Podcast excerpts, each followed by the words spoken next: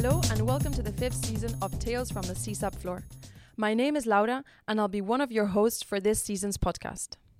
I'm originally from Barcelona, Spain, and I'm currently living in Amsterdam as an associate sales representative in the CSAP program. It is an honor to be your host for this season. We will have several conversations about epic wins and failures with very interesting guests. So make sure you tune in to listen to this season's Tales from the CSAP Floor.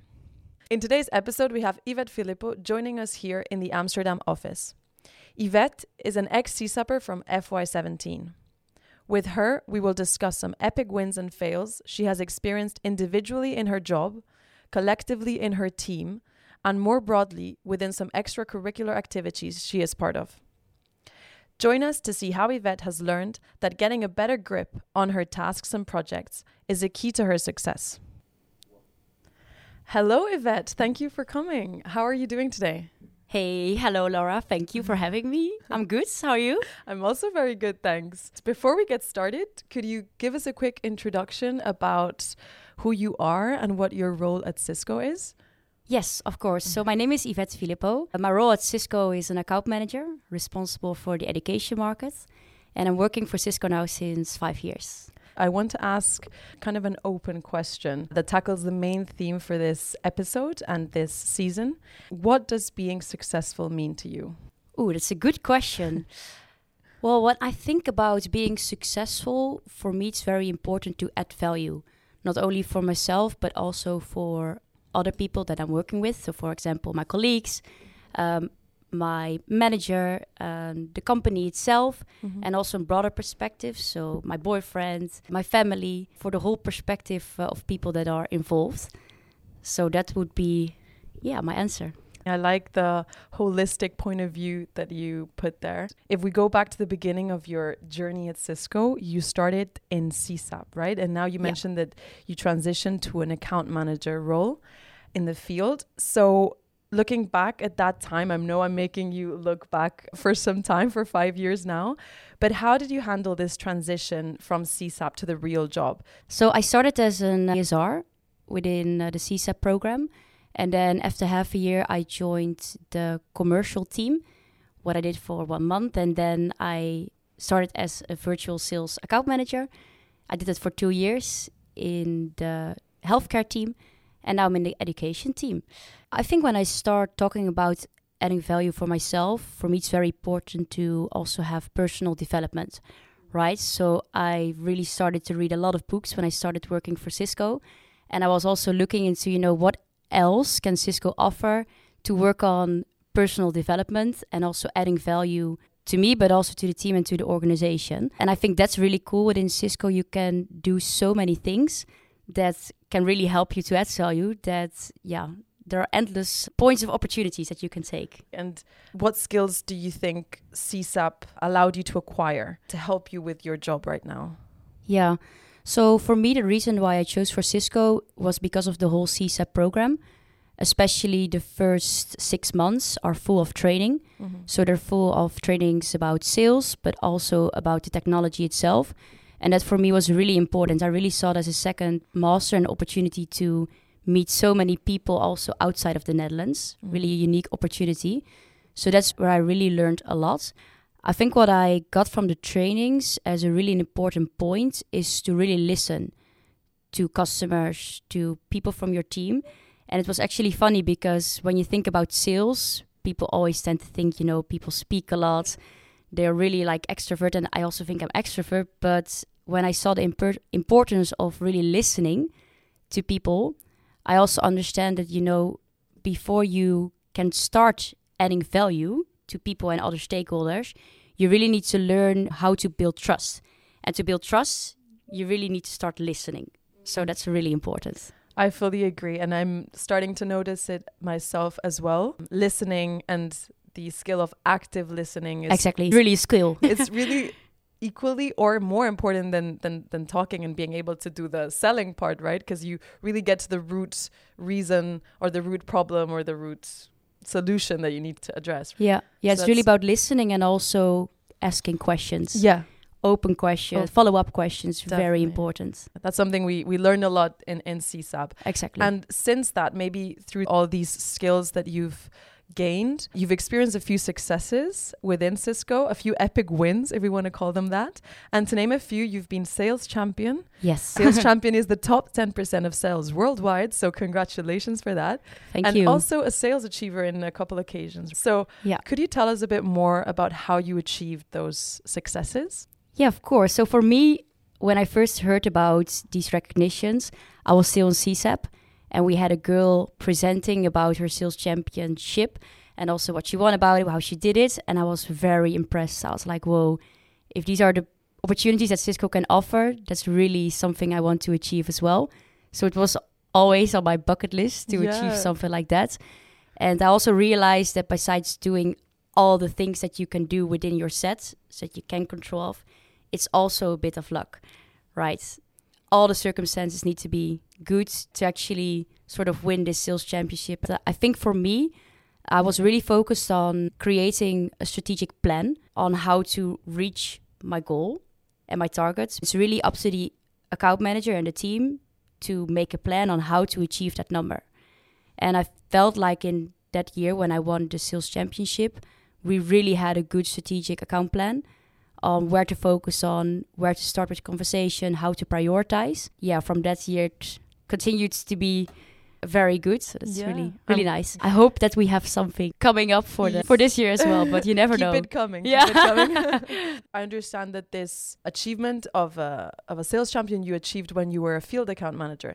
So what did you do differently in the field that you didn't do in your VSAM role that helped you achieve this success? Yeah, that's a good question. I think it was very complementary, right? Because I learned a lot from being a VSAM. Being a VSAM is really about how can you be scalable because as a virtual sales account manager, you have around 100, 130 customers, which is a lot. So prioritization is really important. Mm. You really need to find out with your team, you know, what to focus on, what are the opportunities that yeah, you will reach your target with.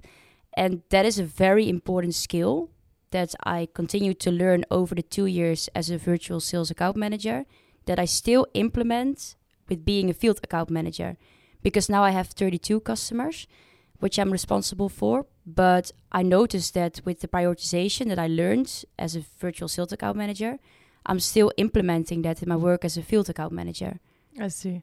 So even if your role changed and your day to day looked different, the the premise was still the same of enforcing that prioritization and that skill that you learned. Perhaps could you tell us more on how you prioritize and what you've learned in that journey? Yes, yes, of course. So I think it's actually also funny to tell you more about a book that I've been reading two years ago. It was actually a tip that I got from a colleague, and he was very enthusiastic about this book. This book is called Grip from Rick Pastoor. It's really about having grip on your week, uh, having grip on your year, and having grip on your life. That's really helped me also in prioritizing the work that I do at Cisco. So the first, having grip on your week, is very concrete. So they're having a lot of practical tips that you can implement. For example, your agenda, setting meetings, how to define when a meeting should be virtual or physical. And it's also really about having grip on your year.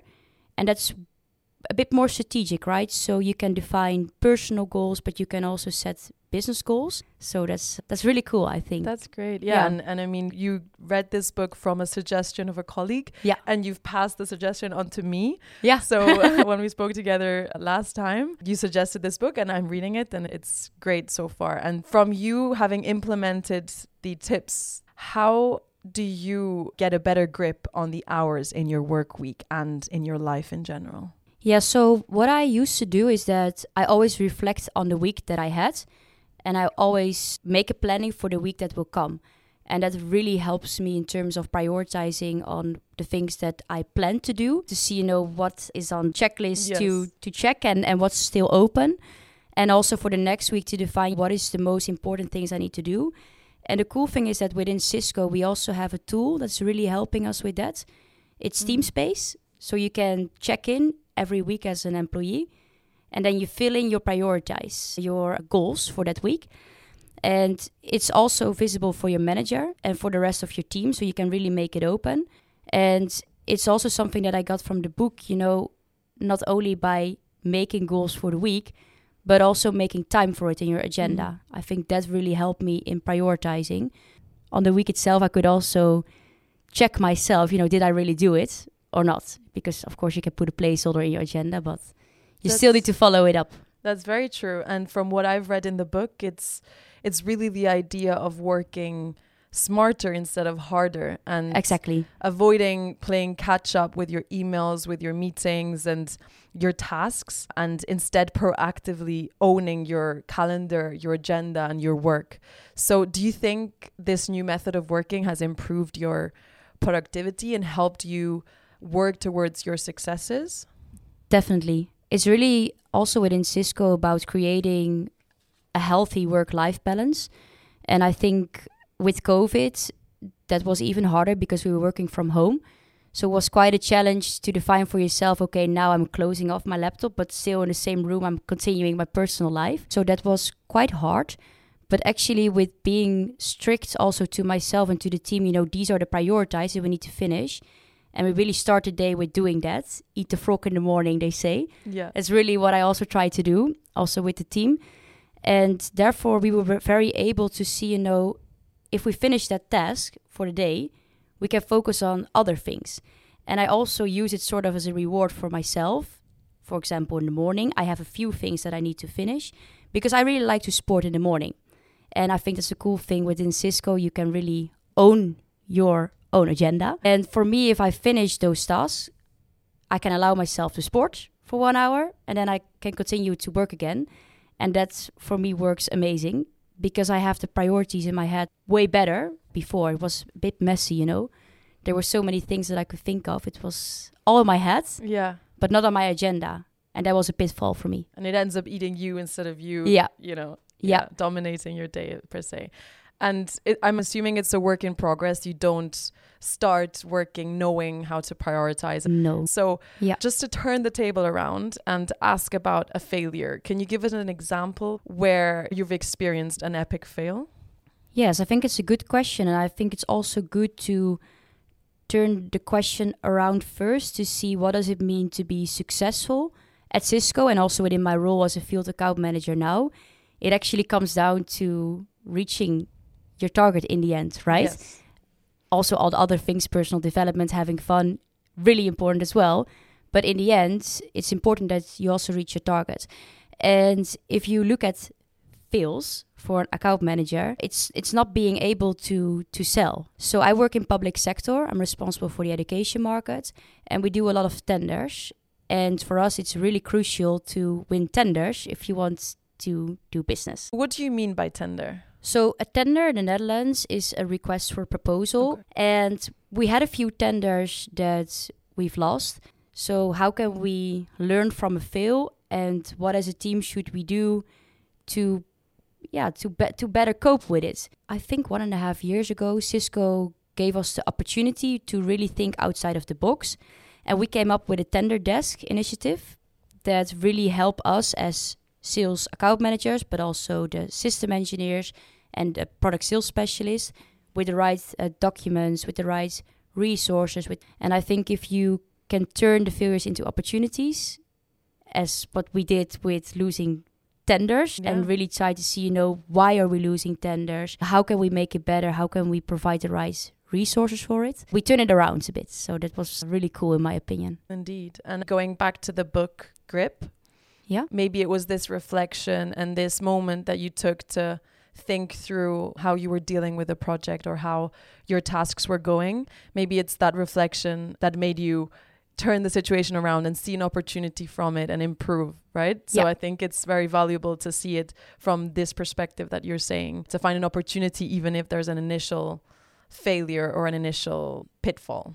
So one of the seven habits that they've talked about is to sharpen the saw. So you see a video of a person that is using a saw that is not sharp and it yeah. takes him like five hours to cut the tree. But when you sharpen the saw, it's way more efficient. And I think that was also an eye opener for us and for the whole team. Not doing every tender yourself, but also getting help from professionals that already have this knowledge. Definitely the point of leveraging the value that other people have and orchestrating the work and making everyone come together.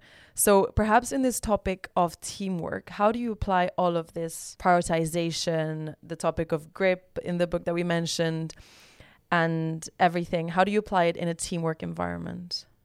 I think what I learned from Grip is to really share the priorities that you have together and to define them also as a team. I think that's very important. So I really have close contact with all the people that I'm working with. We have three account managers within the education team, but we also have three system engineers, which is quite a lot. But I realized also after reading the book Grip, I should really look at it in a positive way. You know, I have three people to work with and to really see like there are so many different personalities. Mm. How can we work together in the best way? What is the the project that we're doing with the customer and what is the best fit with the system engineer and also with the specialist that is working together with us on the project. Yeah, actually, in the previous episode of this podcast, during Nick's conversation with Zaid, they talked about also AM-SE relationship. They described this relationship as being the yin and the yang. And they mentioned that what makes the most successful sales team is when account managers and systems engineers work hand in hand and they understand each other's roles and responsibilities. So that's something very similar and it ties in really well with this conversation. So in your experience, even if the priorities in your team are different with systems engineers, with account managers, how do you make sure that you are all aligned towards a common goal? That is a good question. I think for us as a team, the team meetings are very important. So we have a team meeting uh, once uh, every month. Mm. And there we share all the topics that we have seen as a pair of account manager and system engineer. And we really try to share it with the whole team because then we can also learn from each other. So I think that's one of the most important sort of rituals that we have as a team to really Mm. share together. So you share your goals with each other. Yeah, yeah. So of course we have one target that we have to reach as a team, right? And we know that we are working towards that, but also sharing projects, uh, sharing important processes, things that we've worked on. That's really sort of a, a key holy thing that we do within the team. And we always have one-on-ones every week to discuss the the projects and also to see, you know, who's going to do what. Because over communicating is, is still very important and the hybrid work is really working for us because you can divide your work also in terms of working from home and doing things that I can do more easily from home and also coming to the office. I come to the office two or three times a week. And then I have other tasks, for example, that I will do in the office uh, because here the environment is different, of course, than working from home. Definitely. It's finding your way of working, what tasks you do better when you're alone at home, what tasks you do better perhaps in an office environment. Yeah. So it's great tips and great stories to hear. Thank you for that. And you also mentioned that you share your goals. And what I also find interesting about that is it's not only it makes sure that you're aligned towards a common direction. I also feel like in my experience it also gives an incentive to you individually to work towards them, right? Because you have to give this weekly update. So I don't know if you feel that as well. Yeah, and I think also because I'm working with three system engineers, it's really important to understand what is driving a person. And that's different for every person, of course. Of course. So I was already interested in psychology, but I got more interested in psychology because working in sales and working with so many different types of people that I also started to read books around that topic. I think it's very important to understand with what kind of person you are working with and also to share with them, you know, what do you like Yeah.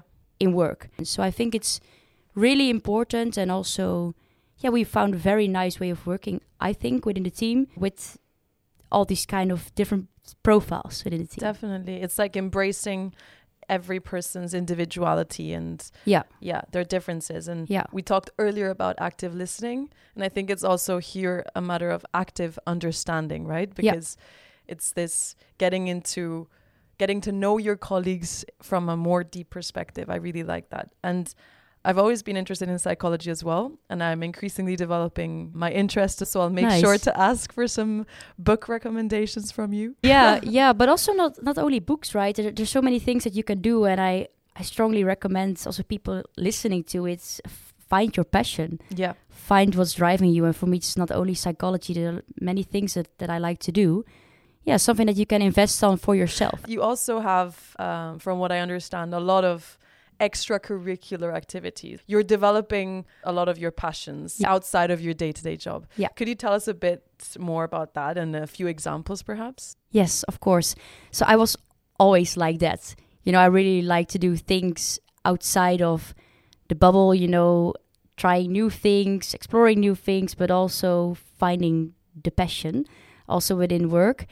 And for me, what I'm doing outside of my job right now is the Girls in IT. I do that now for the fourth or fifth time in a row. And it's actually an event that we organize for girls in the age between 11 and 15 years old.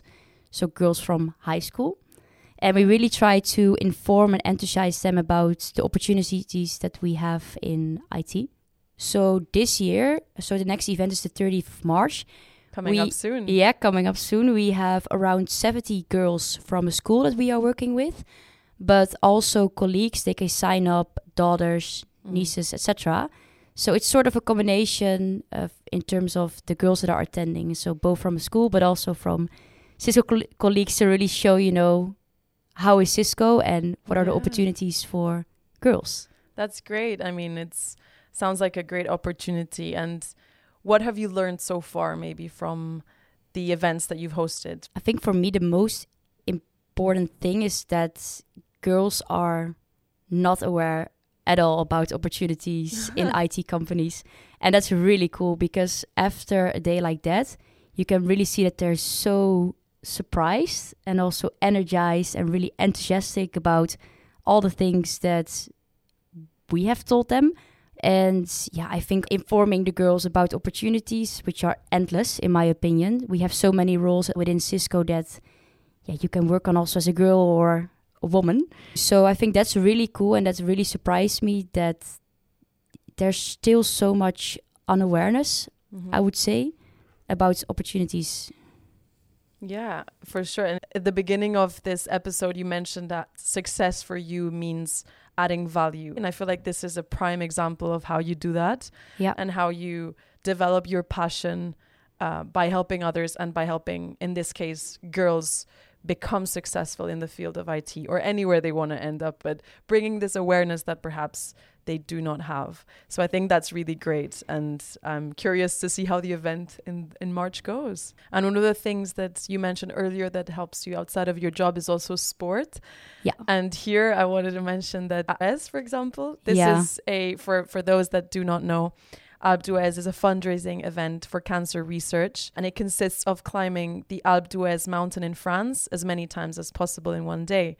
And uh, this is something that actually we happen to be participating together. So we'll be joining the We Are Cisco team Yeah. in France Yeah. uh, the 1st of June. So are you looking forward to that as well? Yes, very, very much.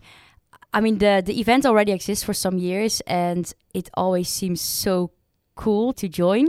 And really, also, it's it's also actually in line with one of the goals that I set to myself because when you work for Cisco for quite some times, you you're getting quite comfortable with certain colleagues that you are working with together. Mm-hmm. It's also a unique way to fundraise together with colleagues and to get to know them For sure. and also combine it with a sportive activity, which I really love. So this year is very focused on walking and training. Definitely. And I mean, it's it's a great opportunity that Cisco gives, I agree, to all of its employees, including CSAP, to explore this avenue of like meeting people, raising for a great cause and, and Yeah. also connecting with sports and connecting with with other employees and the wider community. So we've had a great conversation today. First of all, learning about your journey at Cisco, how you achieve personal success, uh, success in a team environment with all these prioritization tips, and also in these extra activities that you mentioned, including the girls in IT, Alpe d'HuZes, and psychology. So many things to, to think about. And before we wrap it up, is there anything else you would like to add? Perhaps a final tip for people or any comments? I actually found this very nice quote that I think it's nice to share it also with the people that are listening. And it's saying people tend to overestimate what they can do within a year, but people people tend to underestimate what they can do in 10 years. and I think that's what, what I really would like to give away also to people, you know, really think about long-term goals and try to work on it. It's really starting with the first step because otherwise you're not going to get there and yeah start thinking about what you want in, in also 10 years. Of course getting a grip on your immediate goals and also your long-term ones. Yeah. That's yeah. great. So thank you so much for for your time today yvette. It's been a great thank great you for having me yeah. And it's been a pleasure to talk with you and hope to see you very soon again here. Thank you